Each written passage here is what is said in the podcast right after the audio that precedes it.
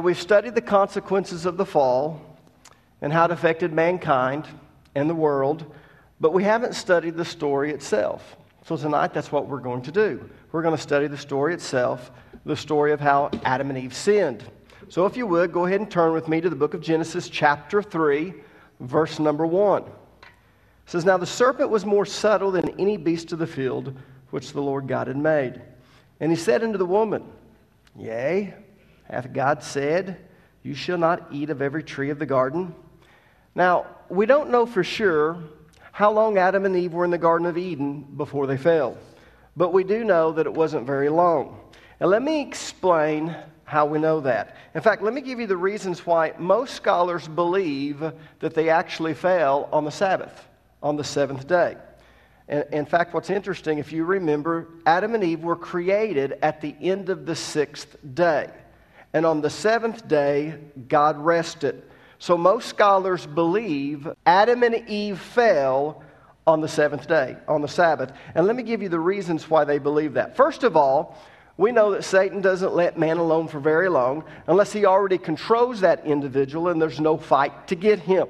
Secondly, the story of the creation of man and of his fall continues without a break or without any time element between them, which indicates that they followed each other in close succession. Number three, we have on record that God rested on the seventh day after he finished creating the world. We find that in chapter 2, verses 1 through 3. And then we're told in verse number 8 of chapter 3 that after Adam and Eve sinned, God was walking in the garden at the cool of the day.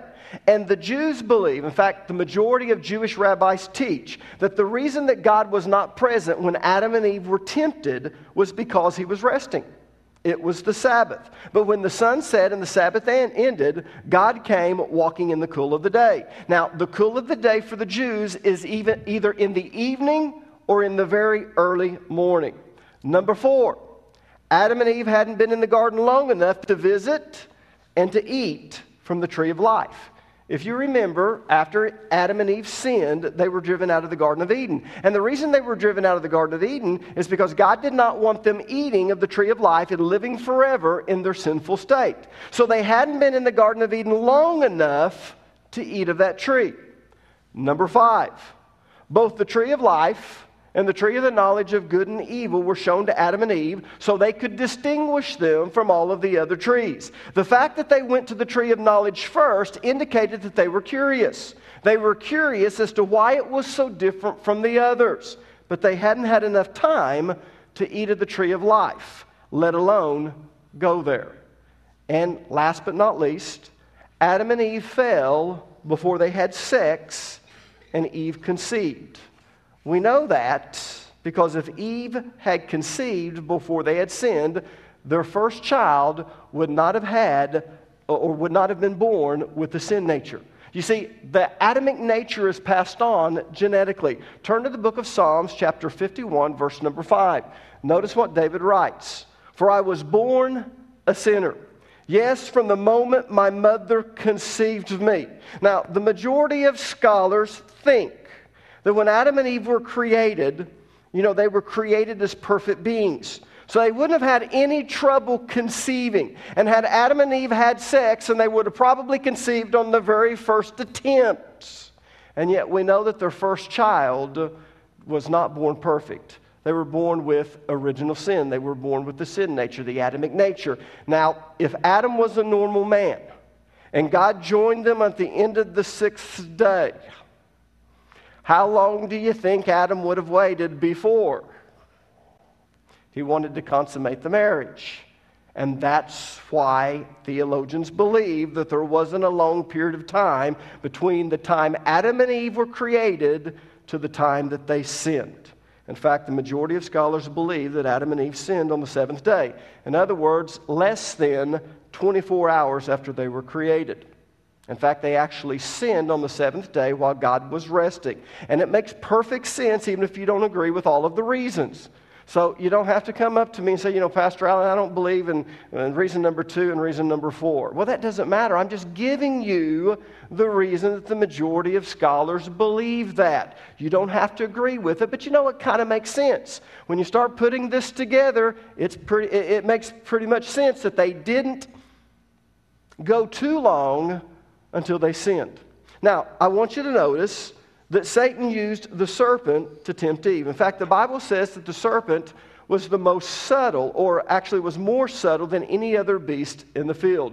The word subtle is translated from the Hebrew word arum, which means shrewd or crafty. And that's probably why the devil chose to use the serpent. Now, remember, Demonic spirits have the ability, under certain conditions, to possess human bodies and the bodies of animals. In fact, if you turn to the book of Luke, the eighth chapter, verse number 33, I'm going to give you an example of a demon possessing a human body and then also going and possessing animal, an animal body. So look with me, if you would, in the book of Luke, chapter 8, verse 33. It says, And the demons, their legion, there were many of them, came out of the man and entered the pigs.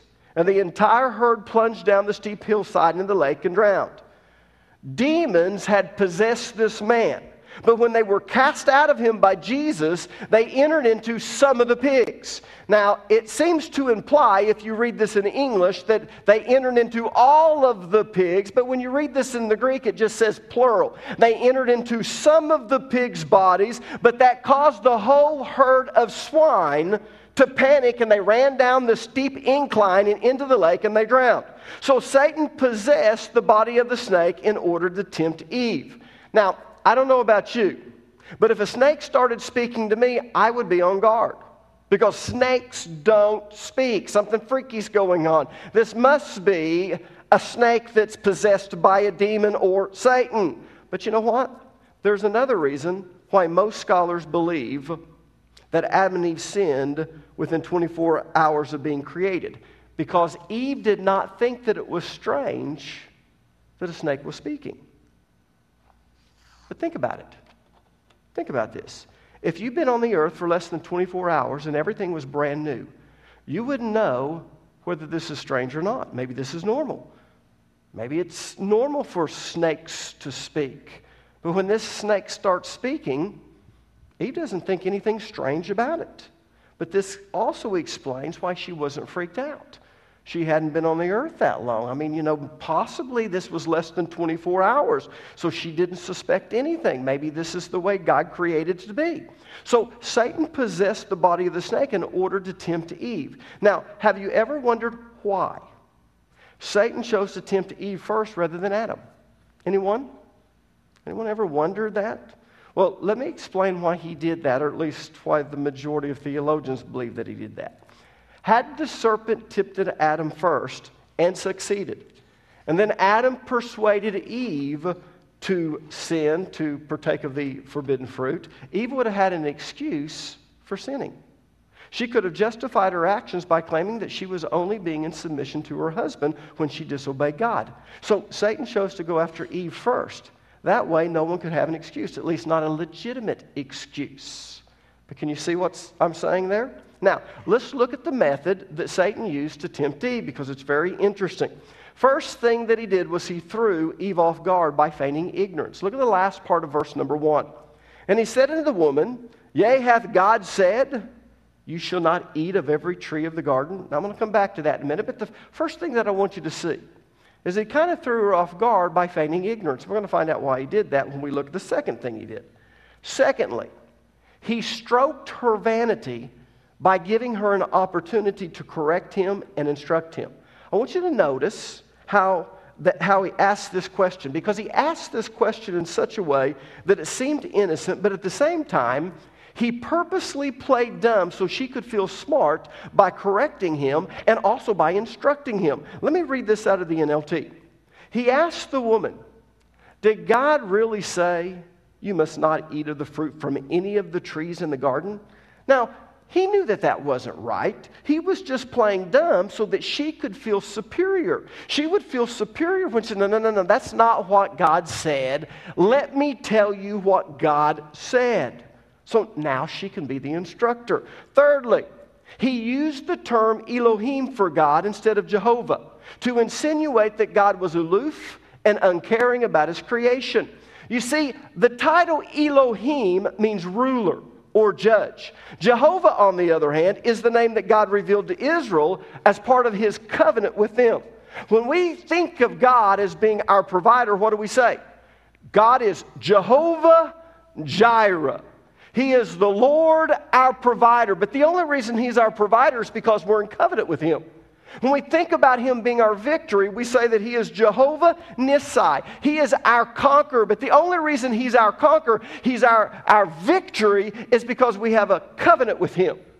When we say, that he is Jehovah Tsidkenu. He is our righteousness. That's what that means. Jehovah Tsidkenu means Jehovah our righteousness. But the reason he's our righteousness is because we have a covenant with him. We never say Elohim to Tsidkenu. We never say Elohim. What? Any of the others? Makedesh, Rohi, Rapha. We don't ever say any of those. Why do we not say that? Because Elohim does not insinuate a covenant relationship. Jehovah is the intimate name that God has given to us to signify that He's in a relationship with us. So, by using the term Elohim to refer to God instead of Jehovah, Satan is implying that God is an uncaring ruler or judge over his creation. That Adam and Eve don't really have a true relationship with him. If they had a true relationship with him, then they would know him as Jehovah, but they don't. He's Elohim to them. Fourthly, Satan raised doubt in Eve's mind. He told her, You won't die. Look at verse number four. You won't die, the serpent replied to the woman. So you've got God on one side saying that if you eat of the forbidden fruit, you're going to die. You've got Satan on the other side saying, You won't die if you eat of the fruit of the tree. And then to seal the deal, Satan told her that the reason God didn't want her to eat of the tree was because God didn't want her to become like him. In other words, God was trying to hold her back. God was not allowing her to become all that she could be. I want you to look at verse number five says, God knows that your eyes will be opened as soon as you eat it, and you will be like God, knowing both good and evil. Now, who wouldn't want to be like God? And Satan knows that. First, he played on her vanity you know, I really don't know this. Let me play dumb. You can correct me. You can also instruct me. And then when she's feeling pretty good about herself, he starts raising this doubt, starts putting all these things in her mind. And finally, he comes to the point and says, Well, you know what? God just doesn't want you to be all that you can be. He just doesn't want you to be like Him. He wants to keep you down. And we kind of see that inside our society today. You know, there are some people that want you to do well, but they don't want you to do as well as them. They want to help you to succeed, you just don't succeed more than them. And that was the implication that Satan was giving to Eve. You know, God wants you to have good things, but he doesn't want you to be like him at all. Now, I want you to look at Eve's reaction. Let's study this and see how she reacts to Satan's methods of tempting her. Because I want you to see how basically she fell into his trap. Let's go back to the very first thing that Satan did. What was the first thing that Satan did? He played dumb. He played dumb. He said, Did God really say you must not eat the fruit from any of the trees in the garden? Now, I want you to notice Eve's reply in verses 2 and 3. Of course, we may eat from the trees in the garden, the woman replied. Duh. It's only the fruit from the tree in the middle of the garden that we are not allowed to eat. God said, You must not eat it or even touch it. If you do, you will die. Now, did you notice what Eve did there? Anyone? She said they weren't even supposed to touch the tree. And people, that's not true. God never said that. God didn't say they couldn't touch the tree. In fact, their job was to keep the garden.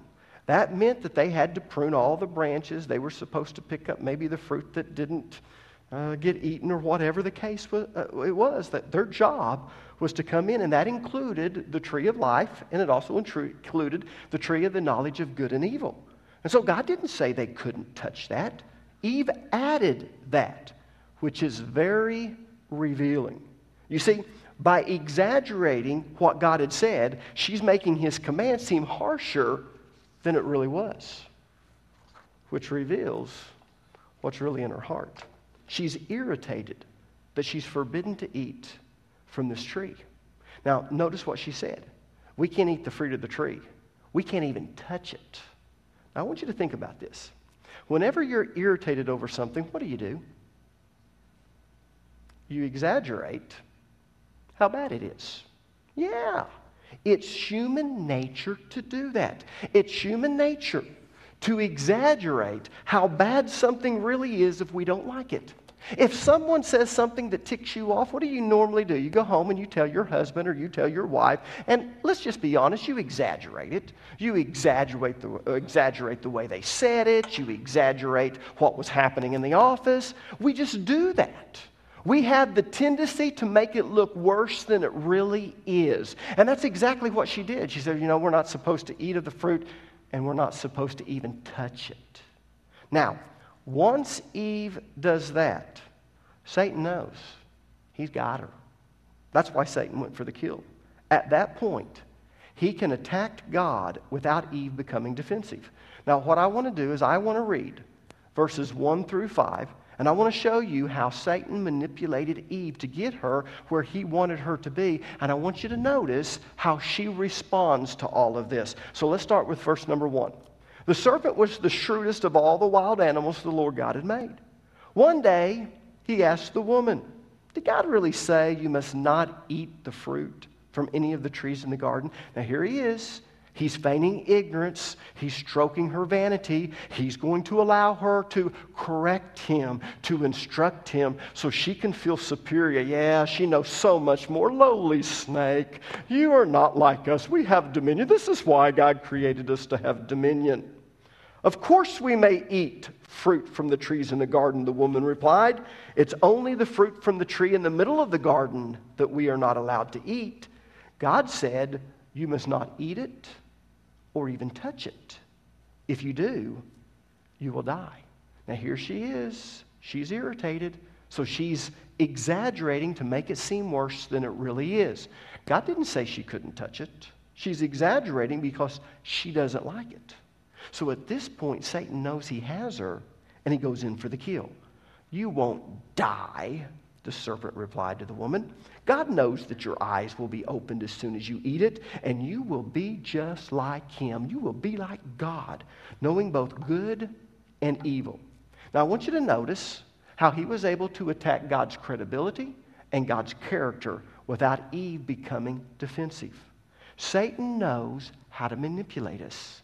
He knows how to get us to be irritated, for us to work ourselves up into this irritation that we have. And before we know it, man, God's just not right to ask us to do this. He's not right to ask me to forgive. He's not right to ask me to love. He's not right to ask me to pray for those that curse me or to do good unto those who are mean to me.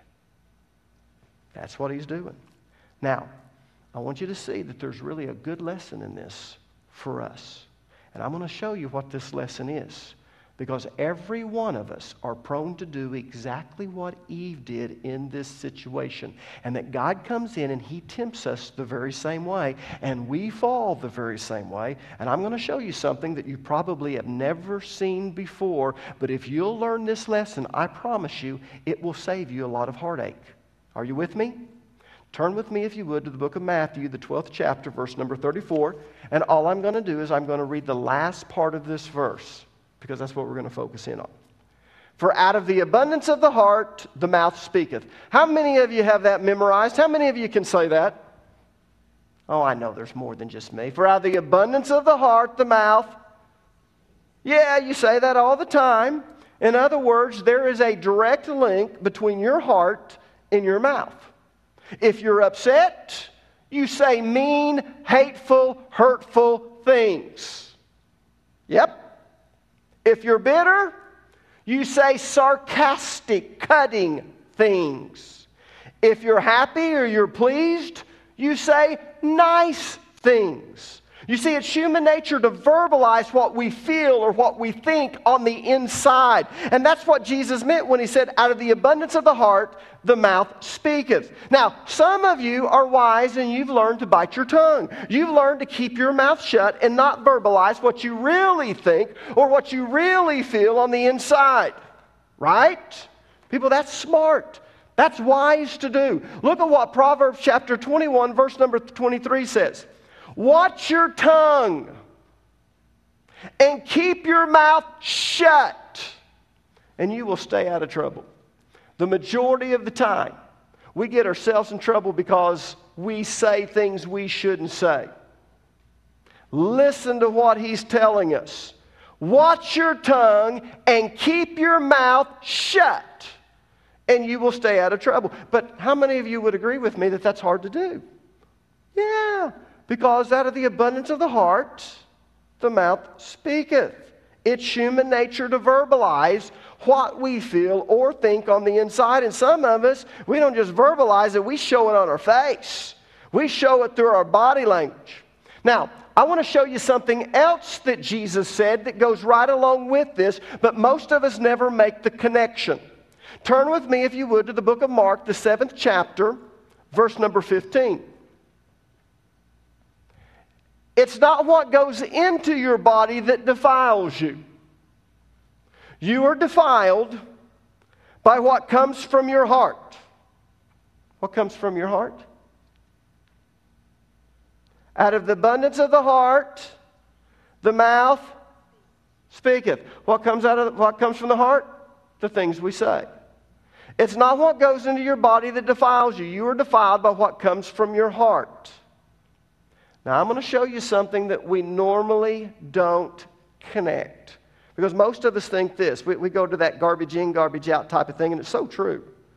You know, if, if, we watch all of these things on TV that we shouldn't watch, if we get on the internet, we go to sites that we shouldn't go to, we're around people that we shouldn't be around, then let's be honest, that gets inside of us and it's going to come out. Jesus is telling us that too. But I want to, I want to focus in on what he's actually saying.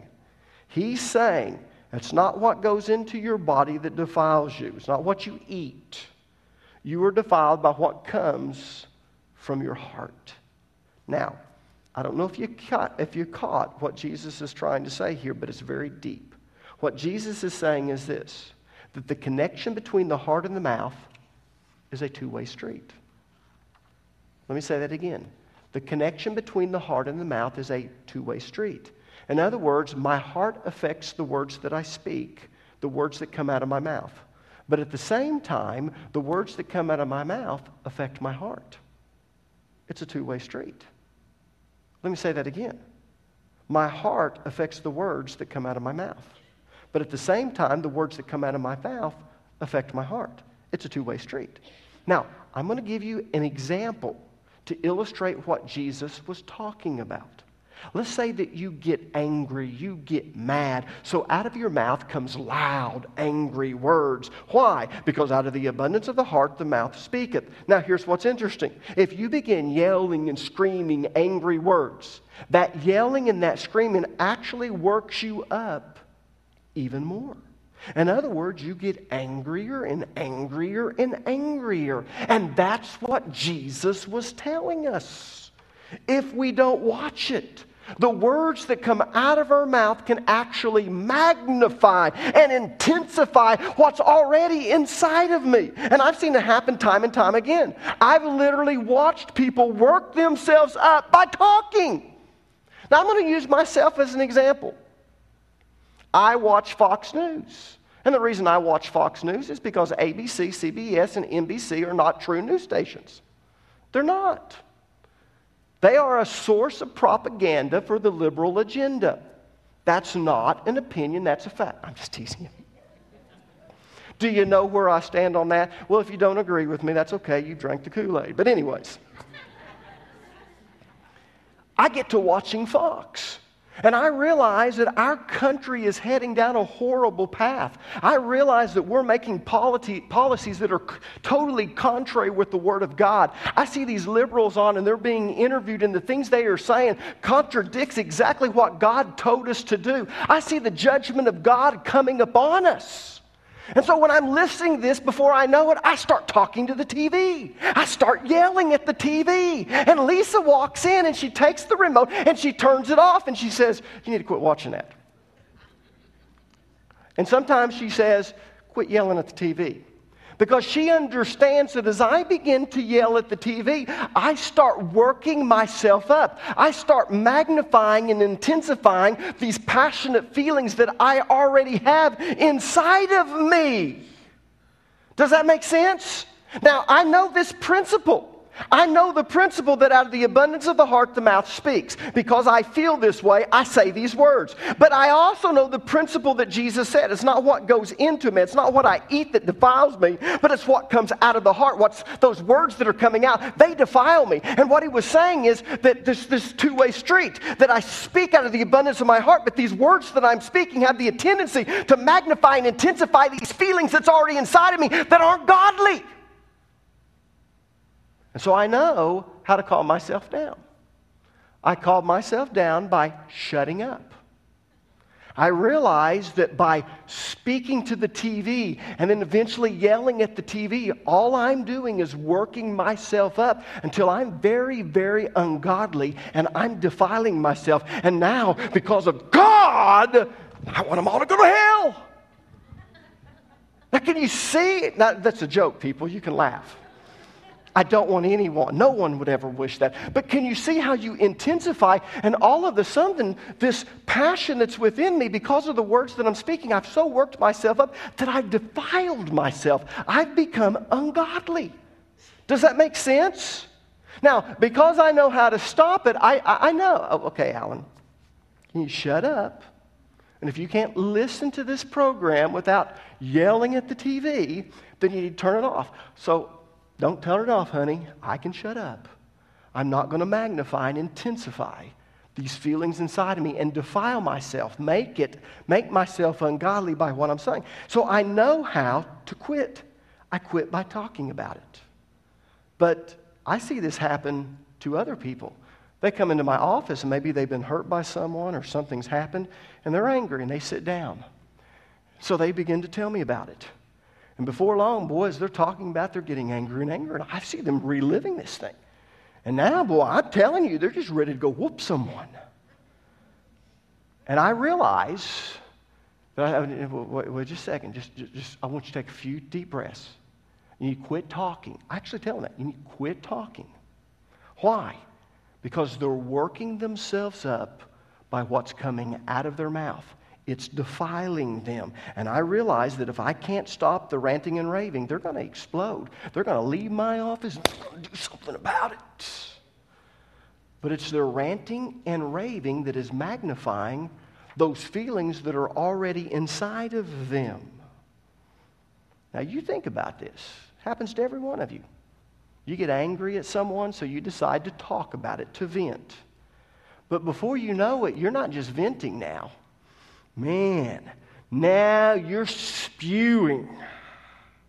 And the more you talk about it, the angrier you become. Now you're just ready to, well, let me just get on that email and I'm just going to. Flame to them, didn't you? Oh, yeah. You see, we don't realize that the connection between the heart and the mouth is a two way street. Out of the abundance of the heart, the mouth speaks. But what comes out of the heart defiles us. We can actually defile ourselves by becoming even angrier and magnifying what's inside of us. Now, let's apply this to Eve. Because this is what happened to her. Satan purposely stirred up trouble. Eve was curious. It's amazing to me that she can eat of the fruit of every one of the trees, but guess where her and Adam are, are drawn to? They're drawn to the tree. Where do you think he's at? He's not at another tree. The serpent is at this tree of knowledge of good and evil, and they're just drawn there. Mm, mm, mm. Oh, yeah. Eve was curious as to why she couldn't eat the fruit from this particular tree. And her curiosity got the better of her, and she got a little irritated. Why can't we eat the fruit from this tree? So, what did Satan do? Satan said, Let's get her talking. Now, let's be honest. Some of you, you like to stir things up. You got a little bit of the devil in you. So, someone comes over that's mad, and you think inside, Well, I'll just get them talking about it because it kind of tickles me to see them get all worked up. So, what do you do? You ask a question, you let them talk because you're a good friend. But before long, you realize, ooh, I'm feeling guilty because I really worked them up. But what you did is you let her talk, or you let him talk. See, that's what Satan did. Satan came along and allowed Eve to talk. And Eve was a little bit irritated. Why can't we eat the fruit from this tree? So he gets her talking. And when the irritation that was inside of her came out, and how do we know it came out? She exaggerated. She made it seem worse than it really was. God didn't say she couldn't touch it. But boy, now she's exaggerating just like we do when we go home and say, You want to know what he did or you want to know what she did? I'm acting like a woman because that's what they do. But, anyways, a guy comes in and he goes, You want to know what I did? right? And let's be honest, we never tell the truth. It's always slanted towards our way of seeing it or our way of doing things. So we exaggerate. So she exaggerated. And what did he do? He capitalized, uh, capitalized on it. You see, by her speaking, verbalizing what was in her heart to Satan instead of God, it magnified what was already inside of her. And all Satan had to do was capitalize on it. I want you to understand something. Sometimes things that you think aren't necessarily wrong. It's when you act on them in a wrong way that they are. The book of James says that we're drawn away of our own lust. And when lust hath conceived, it brings forth sin. In other words, there are certain things that we have, or thoughts, or desires, or passions. Those are just natural. But it's when we act upon those that it came.